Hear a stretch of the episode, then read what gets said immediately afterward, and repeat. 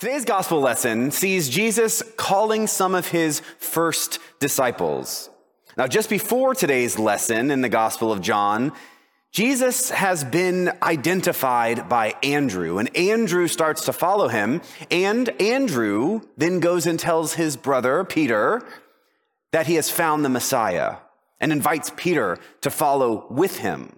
Then in today's lesson, we see Jesus going about and he calls Philip. And Philip responds to Jesus' call. And then Philip goes and tells Nathanael, who then has this experience with Jesus, and he also chooses to follow Jesus.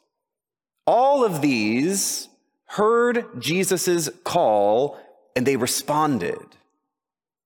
Now, today, as we remember Jesus calling his disciples, which will continue in our gospel lessons, I hope we wonder what we would have done if we were in their shoes. What would we potentially have said to Jesus?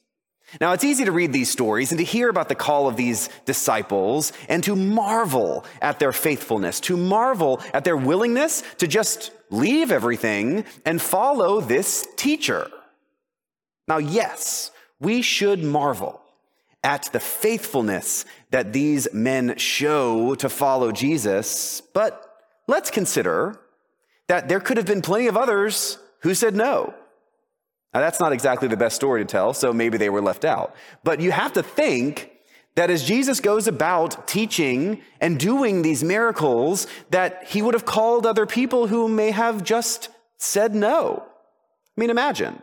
People may have been too busy. They may have thought that they just couldn't follow Jesus right then, at that day, at that time. Or perhaps they didn't just trust that Jesus was legit, that he was actually worth following. Perhaps. They just didn't think that the call was really for them because they didn't have the right skills or the right strengths or perhaps they just didn't think that they were worthy to be called. Now, Jesus calls each of his disciples because he sees in them the gifts that they need. He sees in them the gifts that they have to lift all their voices together and to help do God's work in the world, the work that Jesus is getting rolling in a very new way. I believe that these disciples, and we will see this play out in the Gospels, are not really exceptional. In fact, they're simply willing.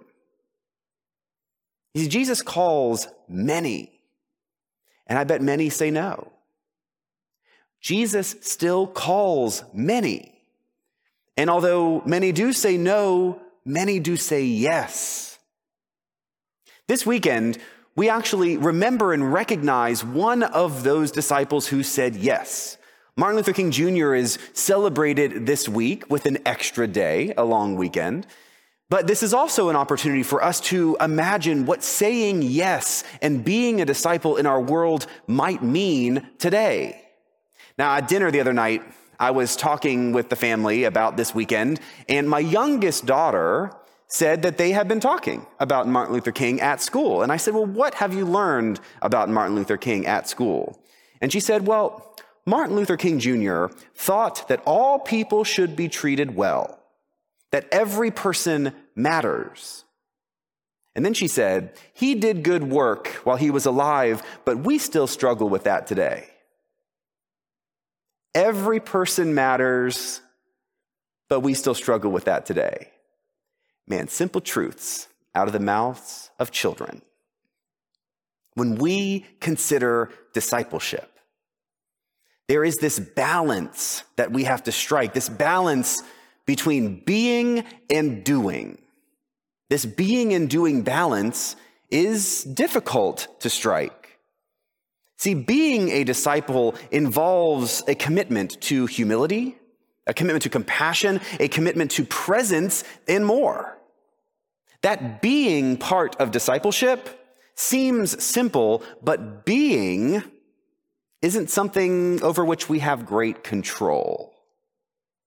Being is what happens when we create disciplines and habits and regular choices about what we do. Now, that doing of discipleship is, for many reasons, a bit clearer. Although sometimes the doing of discipleship can seem even harder. The doing of discipleship actually involves acts and practices and habits that reinforce the love which Jesus calls us into as disciples. In other words, acting with humility, acting with compassion, and being present forms us, with God's help, to become the disciples that Jesus calls us to be. That becoming does not happen in a moment, but that becoming can happen over time. Now, each one of us has opportunities to do good acts of discipleship every day. We just have to be open to those opportunities because they may not quite be what we expect. Now, there is a beautiful spot outside the Sydney harbor in Australia. This beautiful spot outside the harbor is where cliffs, sheer cliffs, go down to the ocean, and you can see for miles and miles. The vista is gorgeous.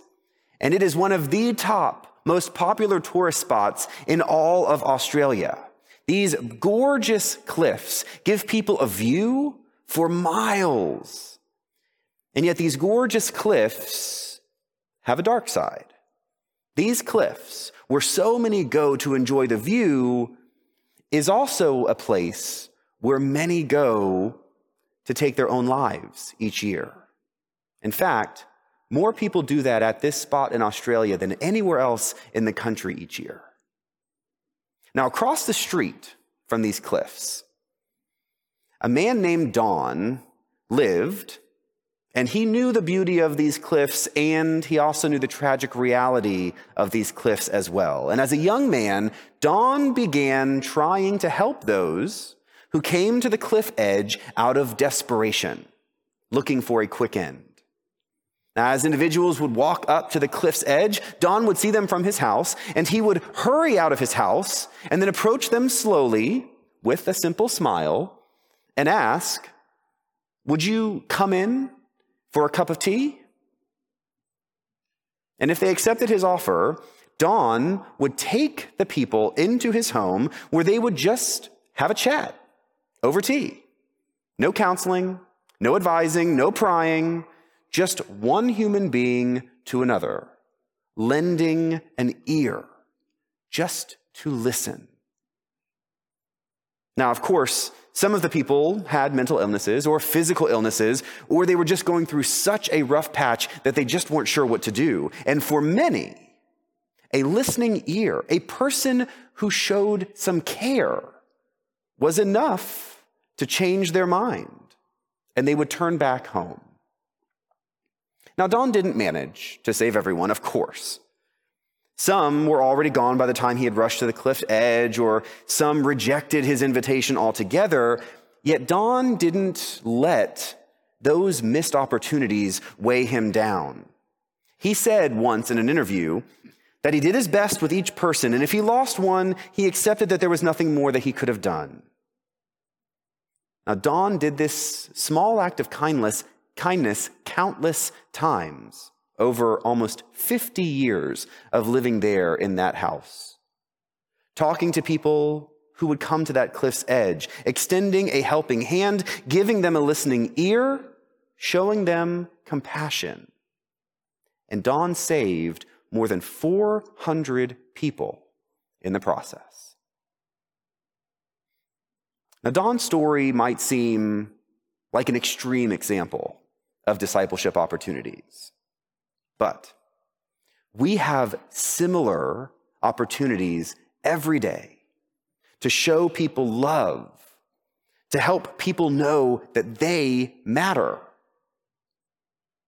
There are people that we see, those we see and remain hidden, who need us to be kind, who need us to be interested, who need us to simply be present.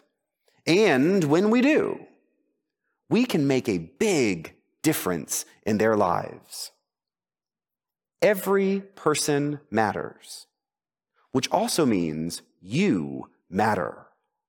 You matter to me. You matter to this community. You matter to God. Every person matters. And we can lift all of our voices and sing praises to God together to help make this world a better place, the way we wish this world to be. We are called by Christ to be his disciples, and together we can answer his call again we can choose to follow Christ again today and this week, becoming like Christ in the process. Every person matters. Let's make sure this week every person knows. Amen.